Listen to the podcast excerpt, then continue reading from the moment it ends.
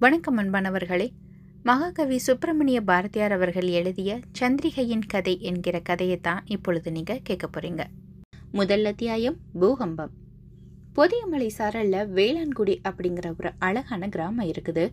அதற்கு பக்கத்திலேயே ஒரு சிறிய நதியும் ஓடுது. நான்கு திசையிலையும் திரும்பி பார்த்தோன்னா நீல மலை சிகரங்களும் குன்றுகளும் ரம்யமா காட்சியளிக்கும். ஊரெங்கோ தோப்புகள் இருக்கிறதுனால காலை எழுந்தது முதலே மாலை வரை அங்கு பல வகையான பறவைகளுடைய ஒளியை கேட்டுக்கிட்டே இருக்கலாம். அந்த ஊர்ல மற்ற வீதிகளில் இருந்து ஒதுக்குப்புறமா மேற்கு திசையில ஒரு வீதி இருக்குது. நதிக்கு அருகில இருக்குது. அது ஒரு அக்ரஹாரம் பிராமணர்களுடைய வீதி.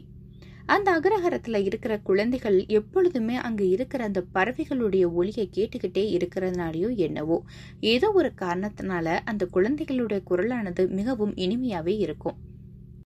முக்கியமாக பெண் குழந்தைகள்.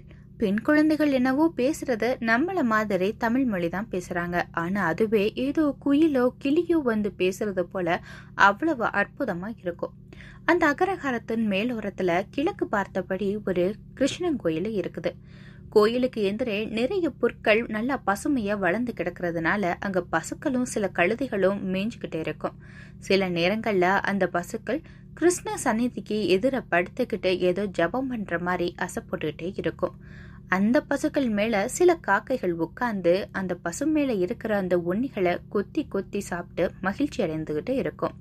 சில சமயங்கள அந்த பசுவோட கண்ணோரத்தை கொத்துறது போல விளையாட்டு காட்டிக்கிட்டே இருக்கும். இது எல்லாத்தையும் அந்த மரத்து மேல இருந்து நிறைய பறவைகள் பார்த்து ரசிச்சுக்கிட்டே இருக்கும். அன்புக்கும் அமைதிக்கும் சாந்திக்கும் அழகுக்கும் இலக்கணமா திகழ்ந்தது தான் அத வேலன்குடிங்கிற அக்ரஹாரம். அங்கு பெண்கள் எல்லோருமே மகா சுந்தரிகளா அழகுடையவர்களா இருந்தாங்க. ஆண் மக்கள் எல்லோருமே நல்ல குணமுடையவர்களாக இருந்தாங்க. ஆனாலும் அங்கே இருக்கிறவங்க பலர் பரம ஏழையா தான் இருந்தாங்க. பூர்வீக சொத்து நிலம் தோட்டம் எல்லாம் எல்லோருக்கும் கொஞ்சம் கொஞ்சம் இருக்க தான் செஞ்சிச்சு. ஆனாலும் அதுல இருந்த வர்ற அந்த வருமானமானது அவங்களுடைய சாப்பாட்டுக்கு கூட பத்தாது. இதுல வேஷ்டி புடவை ரவிக்க பாவாடை குடும்பி கல்யாணம் பூனல் கல்யாணம் விவாகம் குருஸ்தானங்கள் இதுக்கெல்லாம் எங்க போவாங்க? பல பல பண்டிகைகளும் உற்சாகங்களும் விழாக்களும் ஓயாம நிகழ்ந்துகிட்டே தான் இருந்துச்சு. அதனால அந்த ஊர்ல இருக்கிற கிறிஸ்தவர்களும் மென்மேலும் தங்களுடைய நில முதலியவங்களை சுருக்கிக்கிட்டே தான் இருந்தாங்க. வறுமை மேலும் மேலும் வளர்ந்துகிட்டு தான் இருந்துச்சு. ஏக்கம் பிடிச்சிட்டு தான் அங்க எல்லோருமே வாழ்ந்துகிட்டே இருந்தாங்க. இந்த ஏக்கம் மனக்குறை எல்லாமே அங்க இருக்கிற வயது முதிர்ந்தோர்கிட்ட தான் இருக்குது. அங்க இருக்கிற குழந்தைகளுக்கும் பச்சைகளுக்கும் அங்க புற்களை மேய்ஞ்சுக்கிட்டு இருக்கு இல்லையா? அந்த பசுக்களுக்கும் கழுதிகளுக்கும் எதுவுமே தெரியாது. அவங்க எல்லோருமே அவங்களுடைய அந்த ஆனந்தத்திலையும் மகிழ்ச்சியிலையும் ஆரவாரத்திலையும் பாட்டிலையும் ஆனந்தமா வாழ்ந்துகிட்டு இருக்காங்க. அந்த அக்ரஹாரத்துல ஒரு பிராமணர் இருக்காரு. அவர் அவங்க எல்லாரையும் காட்டிலும் ரொம்பவும் ஏழையானவர். அவர் பேர் தான் மகாலிங்கையர் அவருடைய குடும்பம் ரொம்பவே பெரியது. ஆனா வீடு ரொம்பவும் சின்னது. அவருடைய வயதான தாய் தந்தையர் இருவர் விதவையான தங்கை ஒருத்தி சுமார் முப்பது வயதுள்ள ஒரு மனைவி. அவளுக்கு ஐந்து பெண் குழந்தைகள். ஆறாவது பிரசவ நேரம் வேறு நெருங்கிக்கிட்டு இருக்கிற நேரம். இத்தனை பேருக்கும் சாப்பாடு கொடுக்கணும் இல்லையா? மூணு வேளை வயிறார சாப்பாடு கொடுக்க முடியாட்டாலும் இரண்டு வேளையாவது அரை வயிறு கஞ்சியாவது கொடுக்கணும் இல்லையா? ஆனால் மகாலிங்க ஐயருக்கு பூர்வீக சொத்து அப்படின்னு எதுவுமே கிடையாதுங்க. இளமையும் ஊக்கமும் எப்படியாவது சம்பாரிச்சு தன்னுடைய குடும்பத்தை காப்பாற்றிடலாம் அப்படிங்கிற நம்பிக்கை மட்டும்தான் அவர்கிட்ட ரொம்ப களமாக இருந்துக்கிட்டு இருந்துச்சு. அவருக்கு வயதெல்லாம் ஒன்றும் அதிகமாக இருக்காது ஒரு நாற்பதுக்குள்ளதான் இருக்கும். ஆனால் அவருடைய தோற்றமானது அப்படி இருக்காரு. குழந்தைகளின் தொகை வழியாலோ மனைவியோட அந்த வாய் வழியாலோ தாய் தந்தையோட நோய் வழி விதவை தங்கையோட அந்த இளமை வழின்னு எல்லாம் சேர்ந்து மகாலிங்க ஐயருடைய அந்த மன துயரத்தை பெருக்கிக்கிட்டே போச்சு. இதனால் அவருடைய தலைமயிர் எல்லாம் தும்பப்பூ போல வெளுக்க ஆரம்பிச்சது. கூனி குறுகி மிகவும் மெலிந்து கண்ணங்கள் எல்லாம் அப்படியே ஒட்டி குழி விழுந்து முகம்ல சுருக்க விழுந்து அப்படியே அவளுடைய இளமையெல்லாம் போயிருச்சு. இந்த இள வயதிலேயே அவருடைய முகத்திலையும் முதுகலையும் தோள்கள்லையும் மேக நோய் வந்து படர ஆரம்பிச்சிருச்சு. இப்படி இருக்கையில் ஒரு மாதம் மார்கழி மாதம். அந்த மார்கழி மாத இரவில் வானம் அப்படியே இருட்டிக்கிட்டு வந்துச்சு. நட்சத்திரங்களை கண்களால் பார்க்க முடியாதபடி அப்படியே கருமையாயிருச்சு. அந்த கிராமத்தில் இருக்கிற மக்கள் எல்லோருமே அவங்கவுங்க வீட்டில் போய் தூங்க ஆரம்பிச்சிட்டாங்க. வெளியில பெரும் மழையும் சூற காற்றும் வீச ஆரம்பிக்குது. உக்கரமா இருக்குது. ஒரு ரெண்டு மணி நேரம் அப்படியே மழை பெஞ்சுக்கிட்டே இருக்கு.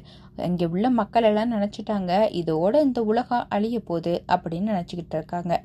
ஏன்னா மரங்கள் ஒடிந்து விழுகிற சத்தமும் அந்த தோப்புகளில் அந்த காற்று புகுந்து சூறையாடுற அந்த சத்தமும் பேரொளியா கேட்டுக்கிட்டு இருக்கு பக்கத்து குன்றில் இருக்கிற அந்த மலை மேலே ஏதோ ஒன்று மோதுற மாதிரி இடி சத்தமும் முழங்கிக்கிட்டு இருக்கு.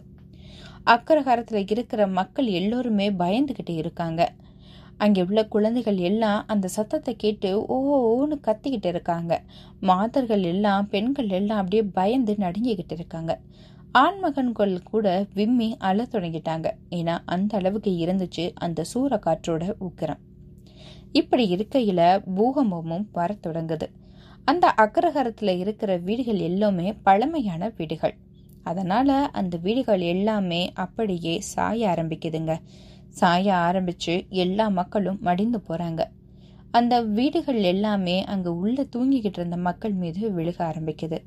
மகாலிங்க ஐயரோட வாயிற்புறத்துல இருக்கிற ஒரு குச்சு மட்டும்தான் அப்படியே இருக்குது. வீட்டுக்குள்ள இருந்த கிழவி கிழவன் மகாலிங்க ஐயர் அவங்களுடைய ஐந்து பெண் குழந்தைகள் எல்லோருமே அப்படியே பிணமா கிடக்குறாங்க. ஏன்னா அவங்க மேல அந்த வீட்டோட சுவரு விழுந்துடுது. வாயிற்புறத்தில் இருக்கிற ஒரே ஒரு குச்சம் மட்டும் விழாம இருந்தது அப்படின்னு சொன்னேன் இல்லையா? அந்த குச்சுக்குள்ள தான் பிரசவ வேதனையில மகாலிங்க ஐயருடைய மனைவியும் அவளுக்கு துணையா அவருடைய விதவை தங்கையும் இருக்கிறாங்க. இரவு ஏழு மணிக்கு தொடங்கிய சூறை காற்றும் மழையும் காலையில நான்கு மணிக்கு பூகம்பத்தோட முடிவு பெறுது.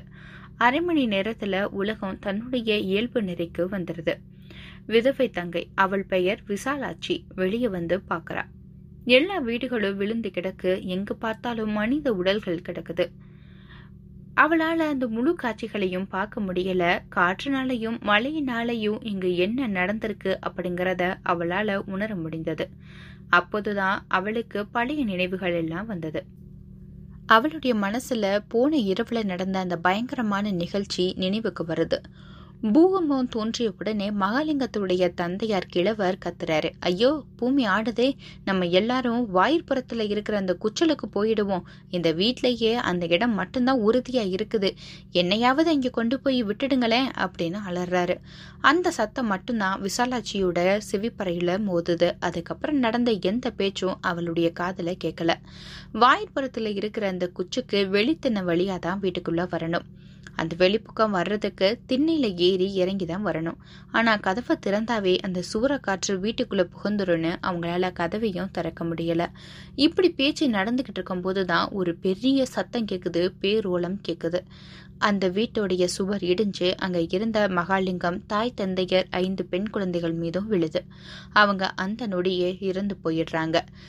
தாங்கள் இருக்கிற இந்த குச்சம் இடிஞ்சு விழுந்துரும் அப்படின்னு தான் விசாலாட்சி நினைச்சா. ஆனா அதிர்ஷ்டம் அன்னைக்கு அவ பக்கம் இருக்கு அவளுக்கு வாழணுங்கிற விதி இருக்குது.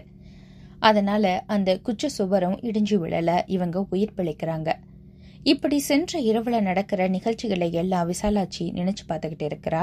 நினைச்சு பார்த்துக்கிட்டே சுத்தி கிடக்கிற அந்த அவலங்களை பார்த்துக்கிட்டு இருக்கா. அப்போ குச்சுக்குள்ள இருந்து ஒரு சத்தம் கேக்குது. அந்த சத்தம் என்னன்னா குவா குவாங்கிற சத்தம் தான். ஆமா. விசாலாட்சியுடைய அண்ணன் மனைவி கோமதிக்கு அழகான பெண் குழந்தை பிறக்குது.